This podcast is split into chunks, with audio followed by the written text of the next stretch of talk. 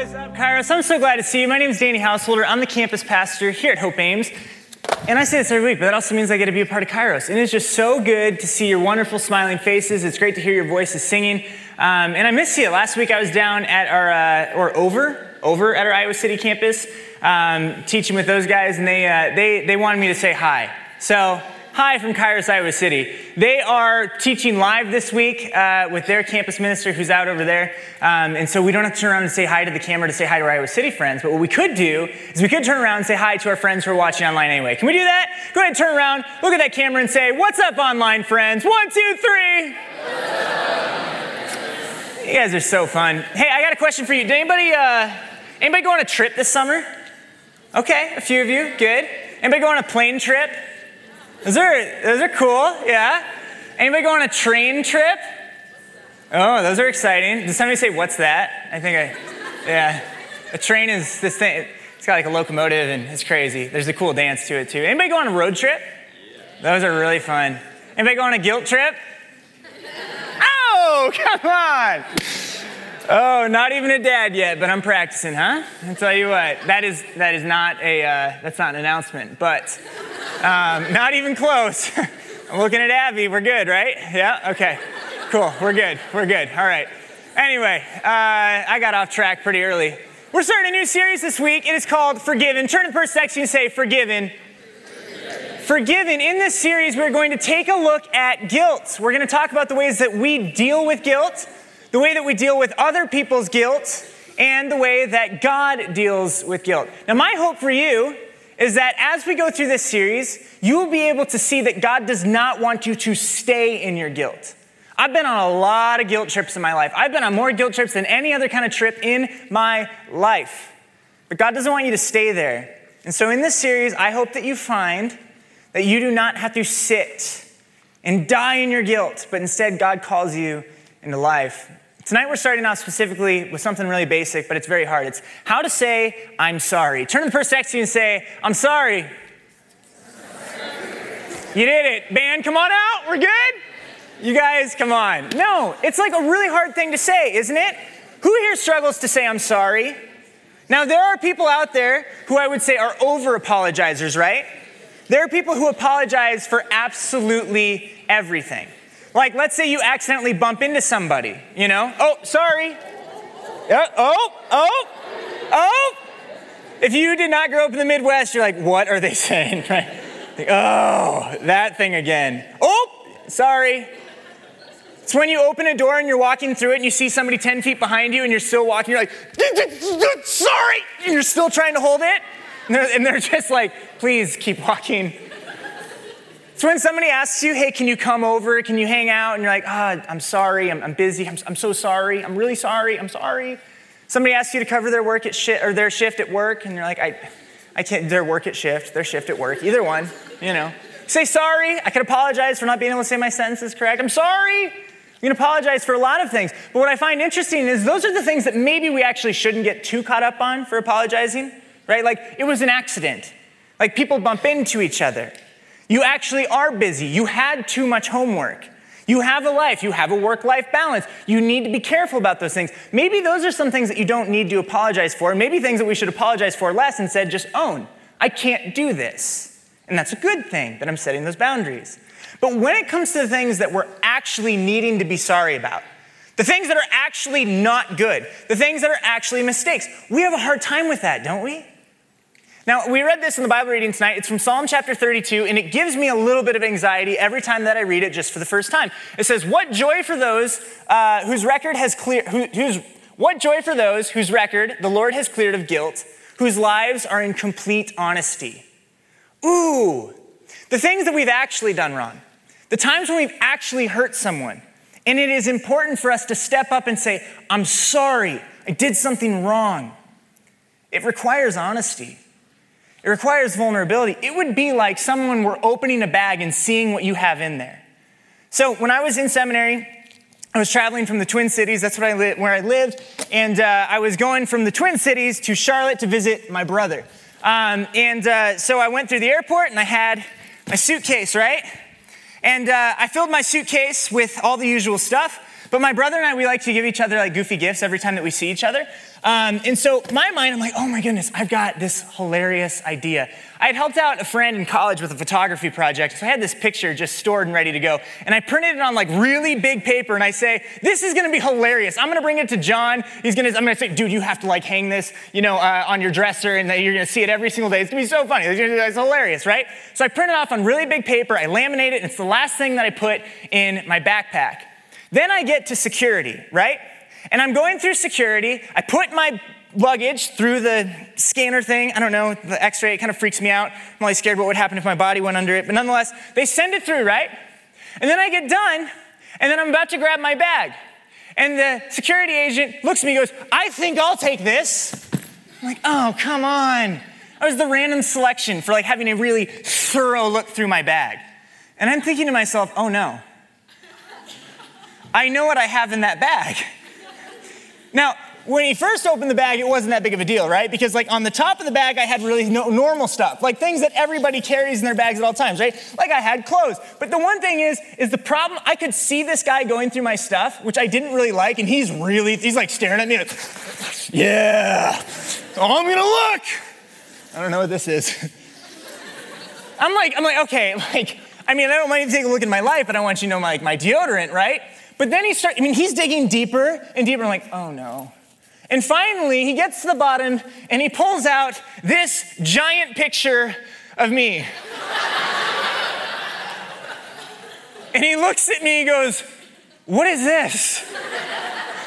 I'm like, trash, you can throw it away. Uh, like I said, I was helping my friend with a project. Okay, let's just go to the next slide. Let's get that off. Please? Okay, perfect. Sometimes I think that saying sorry is like having somebody go through your luggage and they get to see everything that's in there, the good and the bad. And it's scary. It makes us feel vulnerable. But the psalmist also tells us this in Psalm chapter 32 When I refused to confess my sins, my body wasted away, and I groaned all day long. Can anybody relate to that? What are the things that we do with our guilt?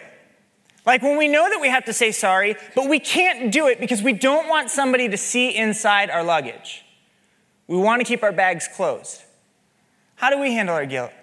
I think that sometimes we handle it in really unhealthy ways, and in ways that God says that is not helping you. We think in the moment, oh, it's helping. I'll just put this off for the moment, right? But guilt drives us into all these fearful places, and so we think, mm, I got to keep that secure and tight and shut.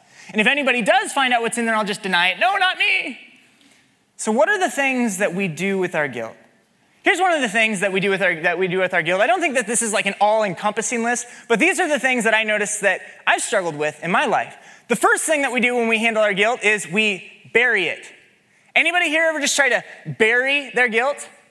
They just do their absolute best just to send it away. Like, okay, out of sight, out of mind, not gonna think about it, right?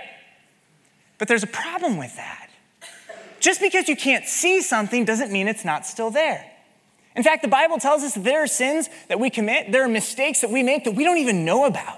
It says this in Psalm chapter 19, and this really kind of bothers me sometimes. How can I or how can I know all the sins lurking in my heart? Cleanse me from these hidden faults. There are things that I'm doing, there are things that I'm leaving undone that are hurting other people and that are hurting me. God's the creator of the universe, and God made creation to flourish. You're a part of creation.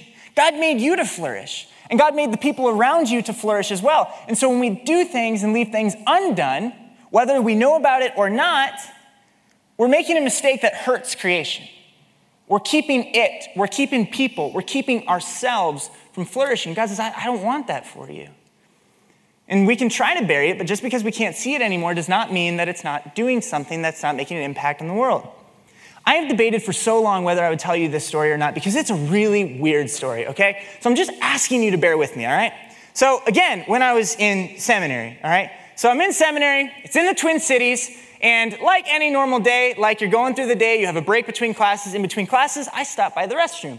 I go into the restroom and I think that I'm entirely by myself. And as I'm in the restroom, I hear this voice. And this voice says, I can hear you. Like, what? Excuse me? Like, that's kind of weird. Says, I can hear you. I'm like, oh my goodness, this is really awkward. This person says, Never let another person hear you go to the bathroom. That's my mantra. And then I hear the toilet flush. He comes out. And I'm like, Okay, this is the weirdest introduction I have ever had in my entire life. He closes the stall door. He looks at me. He looks at the sink. He looks back at me and he says, Didn't touch anything I wasn't supposed to, wiggles his fingers, and leaves the bathroom.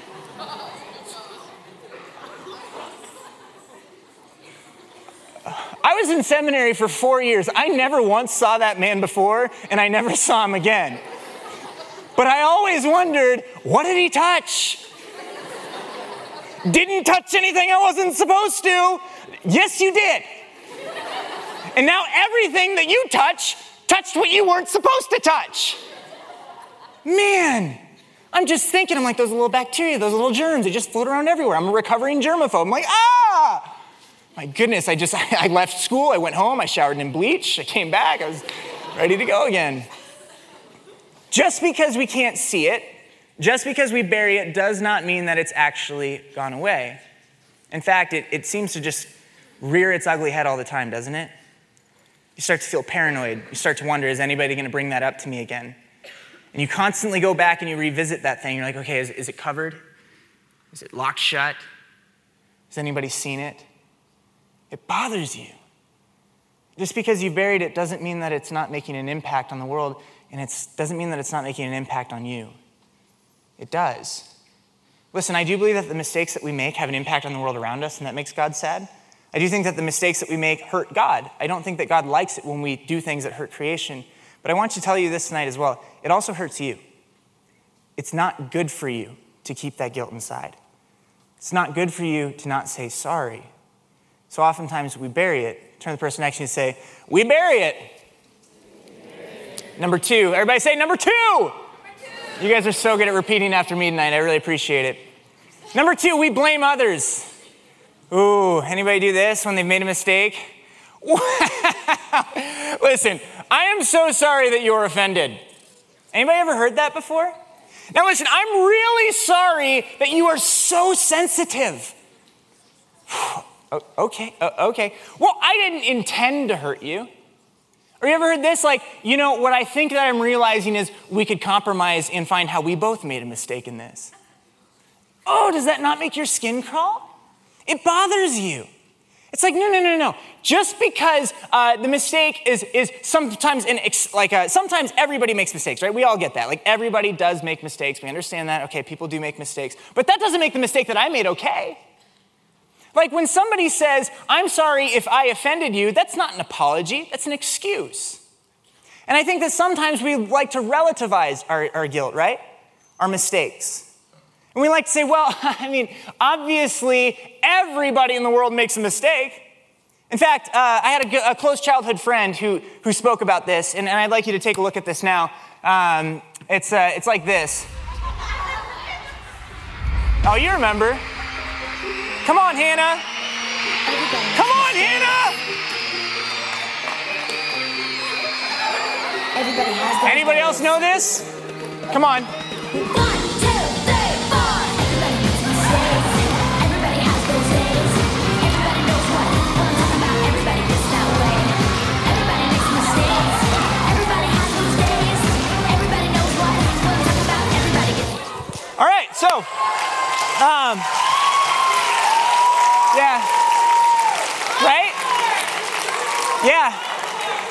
I don't know any other dance moves, so no encore. All right. Yeah, yeah, you know, like, that can be our mantra, that can be our vibe, that can be our song, that can be our theme. Well, everybody makes mistakes, right? I mean, come on. I mean, yeah, sure, I sped. Everybody does it. Oh, yeah, sure, I gossiped. Everybody does it. Oh, yeah, sure, I lied. Everybody does it. Now, I'm being a little bit unfair to my friend Miley, um, Hannah Montana, because in that show, Hannah Montana, it's so cool. In every single episode, there's like some mistake that's made, and her dad, Billy Ray, shows up and he's like, hey, I want you to own this, and she owns it and she fixes it. It's this beautiful story. I don't know why I know so much about Hannah Montana, but I know the dance moves and I know all the episodes. Uh, but I do, right? Man, like, yes, everybody makes mistakes, but it doesn't make my mistake right. And like, we can't just blame it on the world, like, well, yeah, the world's broken, right? So, like, people make mistakes. Like, I think that's an important thing to remember when we're the ones doing the forgiving, but when we are the ones who need to apologize, it's important for us to just own it. And in Psalm chapter 51, it gives us basically a script for how to own our guilt, how to own our mistakes. The author says, Have mercy on me, O God, because of your unfailing love. You see the distinguishment right there? My mistake reconciled by your love. Like my sin, your faithfulness. My issues, your goodness. I think some of the time, sometimes the reason why we blame it on other people is we think, well, I'm not the only one who's struggling, right? Of course you're not. But here's the good thing you don't have to put somebody else down to just make yourself look, in this situation, you don't have to put yourself down to make yourself look better. It's not about you being better. It's not about you doing something right. It's not about you stopping making mistakes. It's about God's great compassion, unfailing love. It's about His faithfulness. The psalmist continues, because of your great compassion, not go back one more, sorry, I was still reading that one. Because of your great compassion, blot out the stain of my sins. Wash me clean from my guilt, purify me from my sin, for I recognize my rebellion. It haunts me day and night. For a quick second, I thought, like, should I just leave the it haunts me day and night out for a moment? And I thought, I don't think I can, because you relate to that. You know, it's the thing we bury, it's the thing that we blame on somebody else, but it doesn't mean that it goes away. It's still there. There has to be a better way that we can deal with this. So we've gone through blaming other people, we've gone through burying it, and then the third way that I think that oftentimes we handle our guilt is we beat ourselves up. I want to tell you something. Interestingly, guilt in and of itself is not a bad thing. Like, guilt is actually the thing that motivates us to change our behavior. And so, guilt is functionally designed to help us feel a certain way so that we can change the way that we've behaved in the past and instead be a part of flourishing in the future. Like guilt in and of itself can be a good thing. The problem is is when it goes off to the side and we bury it and we blame other people, we start to beat ourselves up because we're not actually dealing with it. And so it keeps on showing up. And so then it's not just guilt. Guilt is the thing that says I've done bad things. And it is not bad to admit I've done bad things. But guilt will, in, will start to turn into shame. Guilt is the thing that says, I've done bad things. Shame is the thing that says, I am the bad thing. Guilt is the thing that starts to drive us into depression. It starts to drive us into anxiety. I already said that it starts to drive us into paranoia. Because when we start to bury it, when we start to blame others, then we cannot help but beat ourselves up. Because we're numbing ourselves to it, right? Guilt is the thing that helps us change our behavior when it's handled in a healthy way. It helps us become, it helps us join the flourishing process of creation. But when we leave it unhandled, when we don't talk about it, when we don't open up our bag, it starts to fester. We bury it, we plant it in the ground, and all of a sudden it grows. It shows up again. We can't help ourselves from this. And we start to say, it's not just me who's doing bad things, but I actually am the bad thing. And we can't get out of it. It's this numb, it's this numbing, gross cycle. It's like, okay, well, I've done it before and I didn't deal with it, so then I'll do it again. I didn't deal with it, and I didn't, I'll do it again, I didn't deal with it. Again, it's how we gossip so much, it's how we lie so much, it's how sometimes we cheat. I'm not talking about like necessarily in relationships, but we just kind of take shortcuts through life. We start to get numb to it, thinking, well, it's not that big of a deal, right? And so then the shame comes on. Well, now I'm the bad thing. God doesn't think you're the bad thing says this in Psalm chapter 139 Oh Lord, you've examined my heart and you know everything about me. That's scary. But then just a few verses later it says, But how precious are your thoughts about me? They cannot be numbered. God has opened up your bag. God still likes you. God loves you. So you actually can take courage in being able to open up your bag. Say, God, go ahead and take a look at this. I'm not afraid because I know that I'm secure in a God who loves me. There's got to be a better way than the three things we've already looked at. There has to be a better way.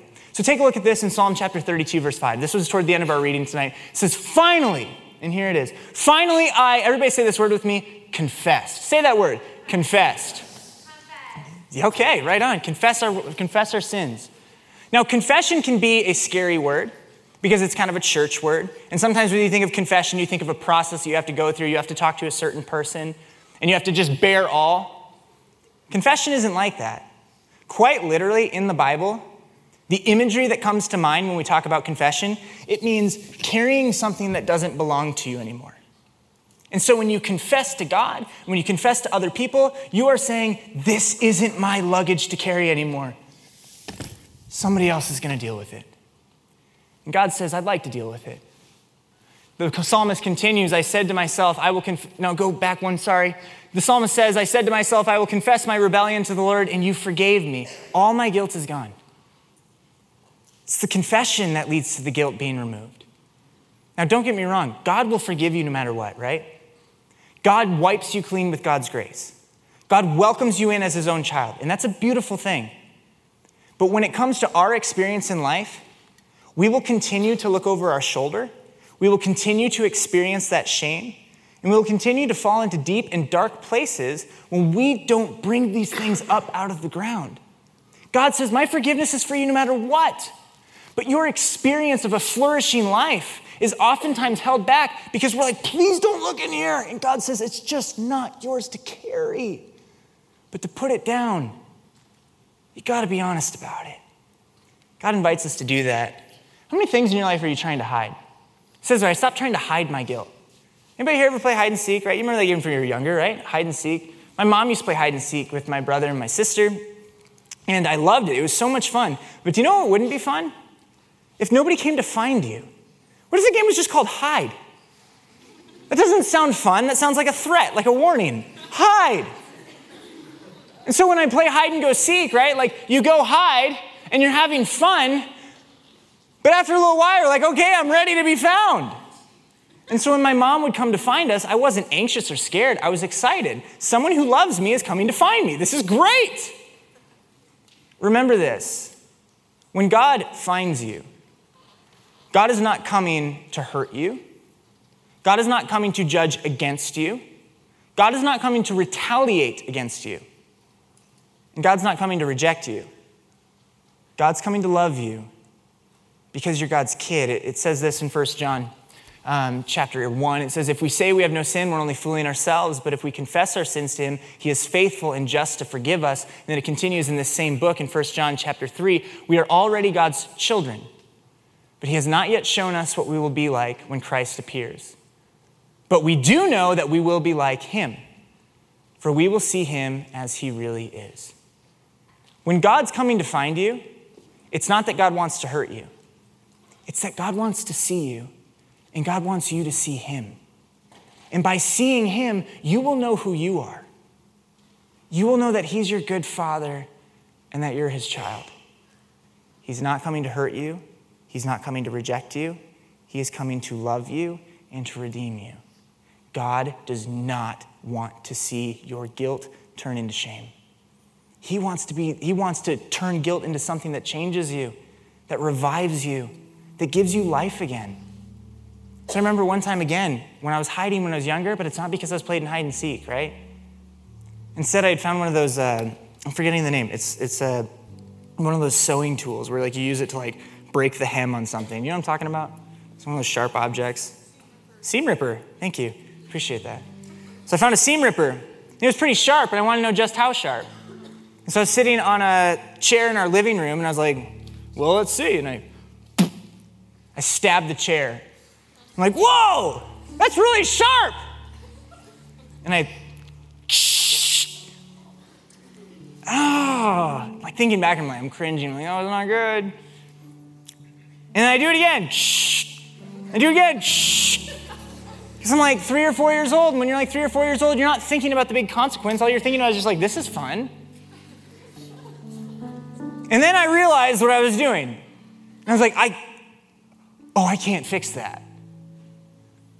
So I'm like, I better hide.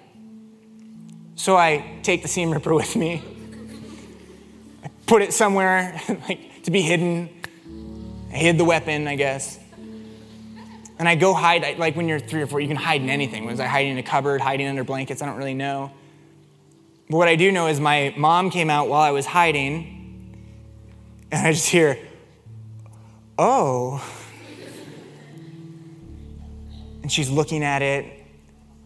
And I can't help myself. I'm like, oh, this is going to ruin me. And I felt so bad and I felt so guilty. And so I come out of the covers, I come out from the cupboard, wherever I was, and I'm feeling so guilty that I'm actually beginning to cry. I'm actually weeping. I'm so sorry, it was me. And I thought she was going to be mad. Thought maybe she'd reject me, she'd retaliate against me, she'd judge against me. But instead, she just hugged me. She's like, hey, hey, hey, hey, hey. I love you. Hey. Man. You ever been freaking out so much and someone who you love dearly just holds you? Hey. Hey. You're okay. I still love you. And then she turns me and she puts me on like the edge of her lap. And she says, Look at me. It wasn't look away, it wasn't go to your room, it was just look at me. There are certain memories that I have from when I was a kid that are just so vivid, and that's one of them. Because I could look back into the face of love. Completely honest, vulnerable, unafraid. The guilt didn't have to turn into shame. It could be redeemed, not because of my work, not because of everybody else doing something wrong, not because I could hide it, but instead because of her good and faithful love. Look, you already know that you're God's child. God's already done that. But you don't know what God's growing you into. God's growing you into something beautiful. And I think sometimes the reason why we don't talk about our guilt is because we think that it's ruined us. We think that we can't be redeemed. We think that we can't be good again. We think that we can't be beautiful again. But God is turning you into something beautiful again. And it's almost like when my mom had me sitting on her lap, I'm looking back at her, and it's like she's saying to me with her expression, like, I'm growing you into, like, you're gonna be like me someday. You'll be able to love, you'll be able to forgive, you'll be able to be faithful and loyal I'm growing you into this. Make no mistake. When God looks at you and God forgives you because God loves you, you get to look back at God. And God looks at you and says, Look what I'm growing you into. You're not going to stay there a jaded, angry, ashamed kid but I'm growing you into my child. That's why it says in the text, we don't know what we will be like when Christ appears, but we do know that we will be like him. Jesus shows up, right? And like Jesus lives this life that is free of guilt. And he says, Give me your baggage. Give me your baggage. When was the last time that you gave God your baggage? Are you carrying some right now? I got to tell you this before I can say I'm sorry to anybody else, I have to know God loves me. This is the biggest key. If you want to have the confidence to unconditionally say, I'm sorry, you got to know you're loved.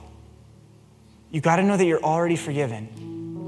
And God does that for you. There are the ways that we handle guilt, but then there are the ways that God handles our guilt. And here it is God forgives instantly. God doesn't wait for you to get better.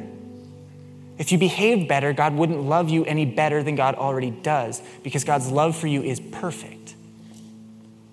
God's not waiting, He forgives you instantly. God forgives you completely. There are no blemishes on you anymore. Do not let anybody tell you that you are damaged goods. You are forgiven completely. God forgives you repeatedly. There are no, there are no times when you will go to God where He pre screens you and says, I don't know. This is your third time this week, and this is my third time this hour. And God continues to free, forgive me repeatedly. And finally, God forgives you readily. There is beautiful, there's a beautiful story in the scriptures when Jesus talks about a father and a son, and the son's wasted his life away, and he's completely abused the reputation of the father and his relationship with the father. And the son comes back, and Jesus says that the father was waiting for him. The father would have had no idea that the son was going to come back, but he was just choosing to wait for him anyway. Listen, God's not going anywhere. God's not rejecting you based on what he finds in your luggage. God's not going to retaliate against you. God's not going to judge against you. God has already judged and says, You're my child. He judges in favor of you. We talk about the judgment of God and we're so scared of it. God judges in favor of you. So go ahead. Say, I'm sorry and don't be afraid. Don't be afraid of that guilt, but instead see how God uses it to grow you into more and more like his son Jesus. Put the luggage down, give it to him. Be secure in his love. Say, I'm sorry, and know you're forgiven. And that's where we'll pick up next week. Stand on up and sing. Here we go. Amen.